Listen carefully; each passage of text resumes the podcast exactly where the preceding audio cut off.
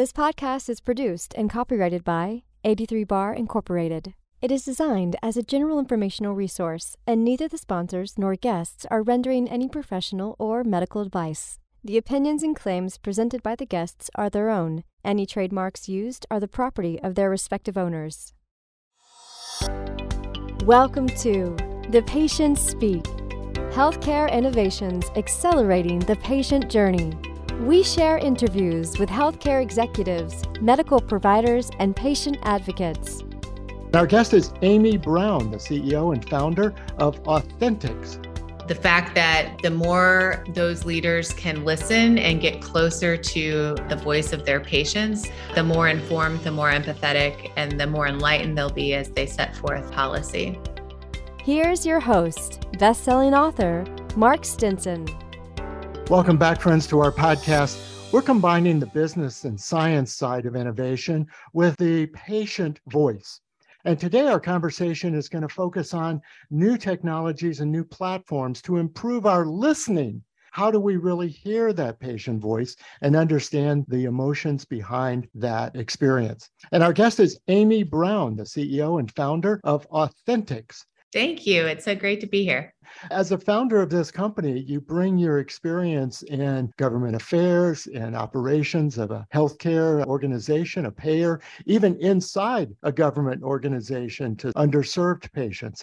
How do you feel like that experience informs what you're trying to do now? Yeah, I would actually attribute much of my background to why I started Authenticx. You know how it is in life where sometimes you have these experiences and you're not quite aware at as they're happening that they're preparing you for the future.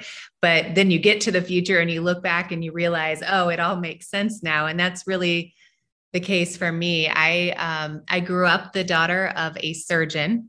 And even though he spent most of his uh, working hours you know in the operating room he did tell me at an early age you know, Amy, if you ever really want to understand the diagnosis of the patient, all you really need to do is listen to them and they will guide you to where, where you need to go. And while I didn't follow directly in his footsteps as a clinician, I I did my early education was in social work. And I think combining that upbringing and that education with the business of healthcare and working in the day in day out grind of of you know health insurance and pharmaceutical manufacturing really helped prepare me for um, for what I'm doing now. Mm-hmm. So tell us about how uh, Authenticx and how it works and kind of how the platform, uh, what, what could I say, curates these patient voices and conversations. Yes. So uh, most healthcare organizations that are of any size and scale have ways of communicating with their customer, and their customer might be a patient. May, many oftentimes it is, but it also might be physicians or other stakeholders in the healthcare system. And they typically are communicating via telephone call or uh, chat or email. Uh, but in most cases, those interactions are recorded. And so, what Authenticx does is we acquire or ingest those customer conversations into our software platform.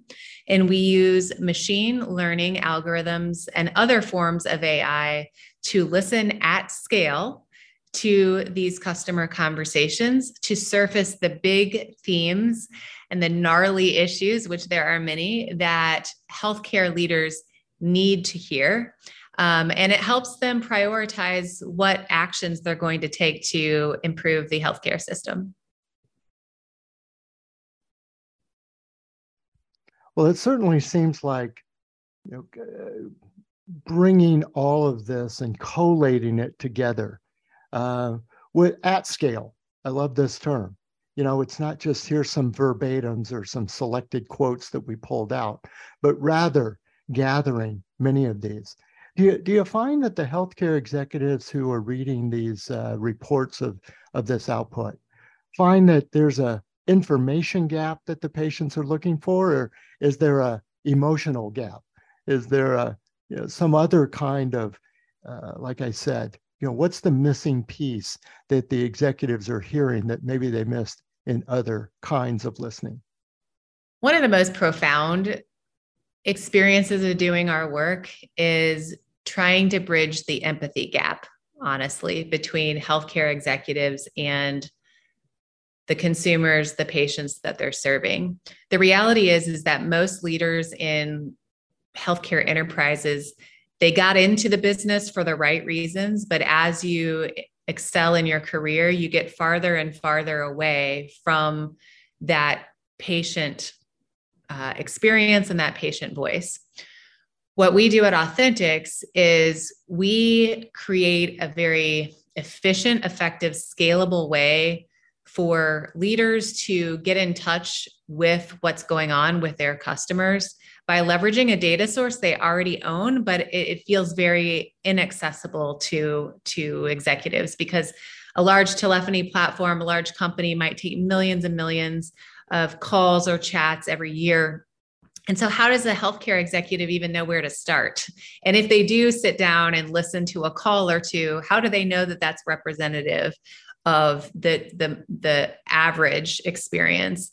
And so we have figured a way to curate uh, the conversations that executives need to hear most.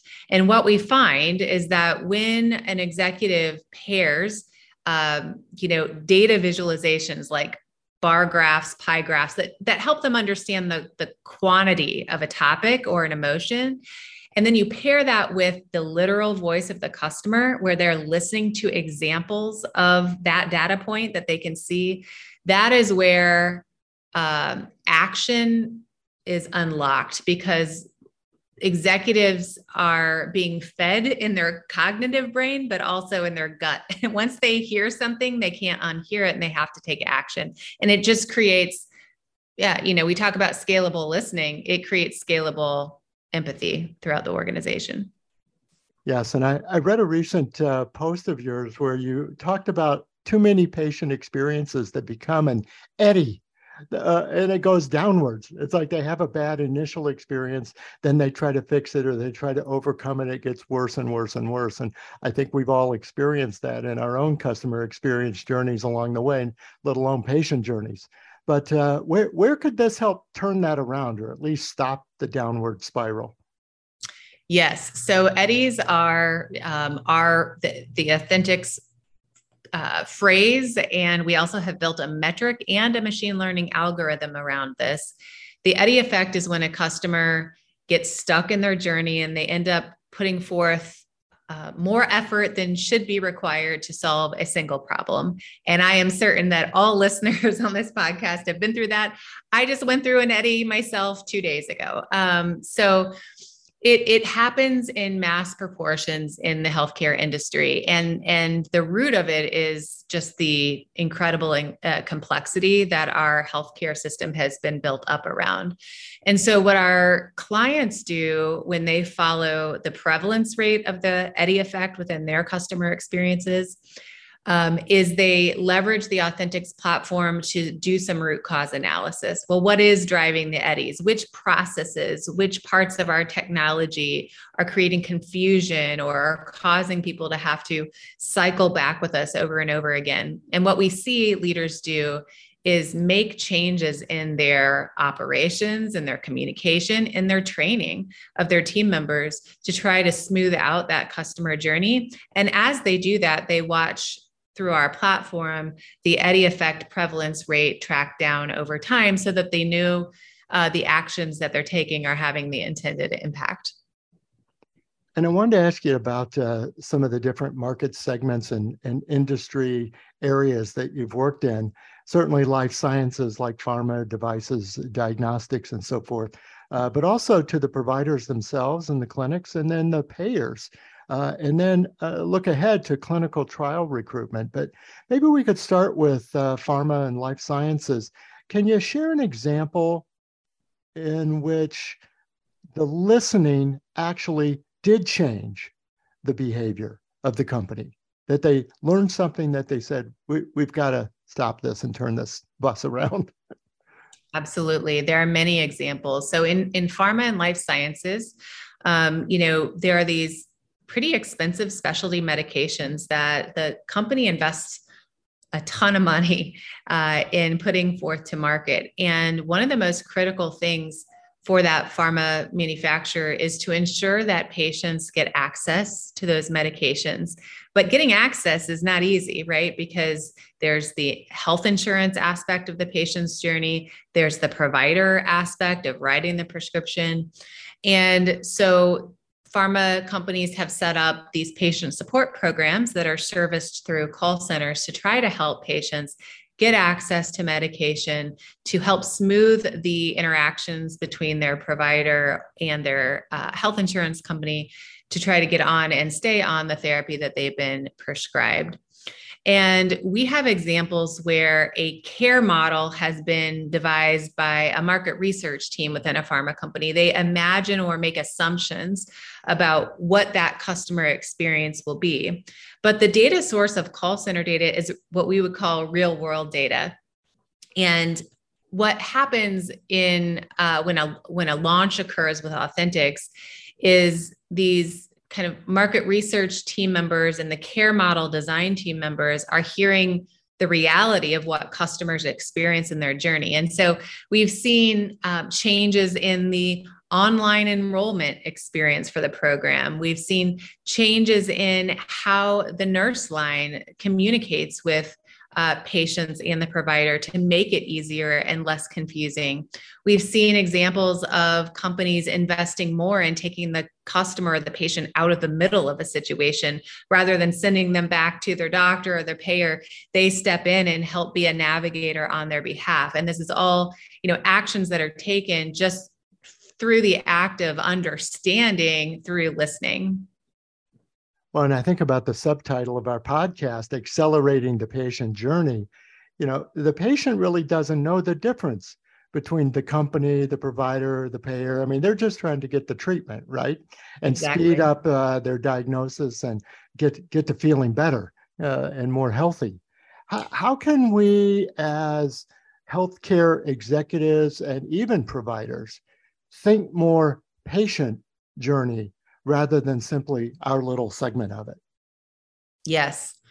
You know, one of the biggest insights we've been able, able to glean because we listen to provider interactions, payer interactions, pharmaceutical company interactions is that the patient is lost between the three. They're they are left on their own to navigate between those three verticals. And the more that healthcare executives can broaden their view and their lens to understand the other barriers, hoops that patients have to jump through, um, and the more they can agree to uh, a, a, smoother, more streamlined process for patients, uh, the better they're going to be setting up their patients for success. Um, it, you know, I think in the US healthcare system, because of the diversity of uh, of providers, of payers, of, of, pharmaceutical companies, everybody has their own set of rules and and engagement, how patients should get engaged with their particular brand and product.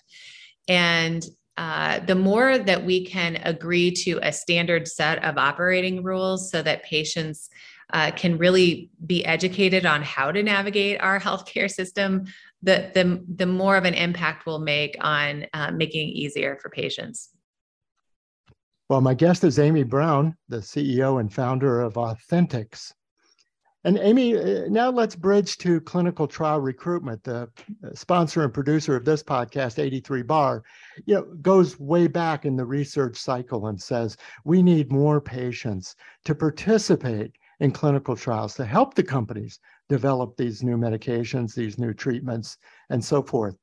What what do you think about the listening at that stage? I mean, what are we trying to learn? What could we learn if we really aggregated all this listening and what patients feel, going back to your empathy word, what patients feel about being part of clinical research? Sure. Listening to clinical research conversations, conversations between patients and uh, providers or, or patients who have agreed to participate in a trial would be extremely valuable in understanding the mindset of patients who are uh, dealing with a particular illness, condition, disease. Um, it, they uh, are very emotional conversations that um, in, in which patients bring their vulnerabilities, their fears, their questions.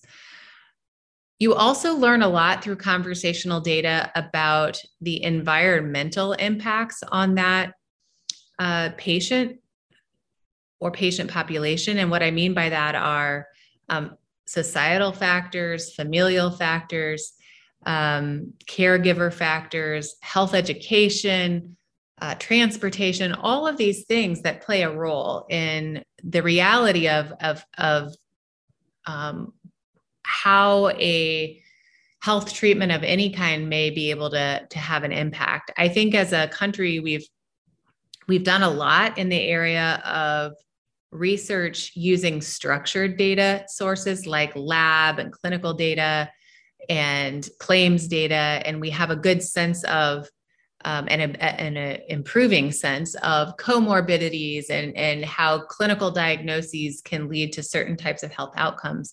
Where we've not had enough innovation is in understanding the psychosocial factors of healthcare and conversational data just has such a wealth of insight to offer no matter what side of the continuum you are in the healthcare field well, I thought I would pause and underscore that. You used a couple of great words there. Mindset, first of all, does imply, you know, their emotions, not just their factual gaps, right? And the psychosocial part.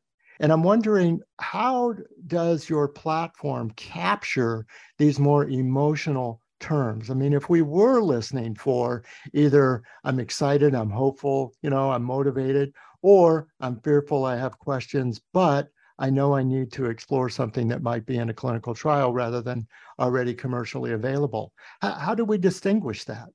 Sure.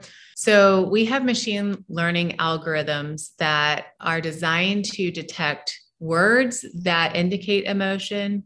And we also use sound wave analysis to try to understand how tone, uh, coupled with words, may indicate certain emotions. And the top two emotions we hear that are in kind of the negative sentiment realm are frustration and confusion. But there are there is a big difference between frustration and confusion and there are implications depending on if your patient population is frustrated versus confused. And so having a, a, generic label of negative sentiment is just not good enough in, in, terms of, of knowing what to do about it and what it means. And so we've really been focused in our research and data science work on getting deeper than just a sentiment score to more granular levels of, of emotion and then pairing those emotions with what the key topics are in the conversation. So is that frustration around your billing program or is it around your uh, prior authorization experience? Is the confusion about how you market your benefits or is it around how you run your step therapy program? I mean those are all really important things to understand at scale um, and just having a single data point of negative sentiment just doesn't give a leader enough context to know what to go do about it. Well, I'd also like to rewind the tape a little bit to the beginning where we talked about your passion and focus sometimes on underserved populations. And I'm wondering in clinical trials, is there the same kind of underserved you know, segment where patients, or in this case, clinical trial participants, don't know about or don't have access or can't uh, navigate their way to a trial? How do we improve the access, improve the diversity and equity in clinical research? Absolutely. I mean, I think in all realms of uh, healthcare in this country, we need we know that uh, inequities exist in the research and delivery side of healthcare, and one of the most important things we can do is deeply understand the lives of, of the patient population and be very intentional at seeking out populations that are underrepresented in the data source. I think so often systems of care are constructed based on highly biased constructs and that there are you know centuries of voices that have not been infused into into the makeup of that system of care. And so, for example, at Authenticx, when we're listening to a large data set, it's important to know whether this patient population is commercially insured, Medicare insured, Medicaid insured, uninsured, underinsured.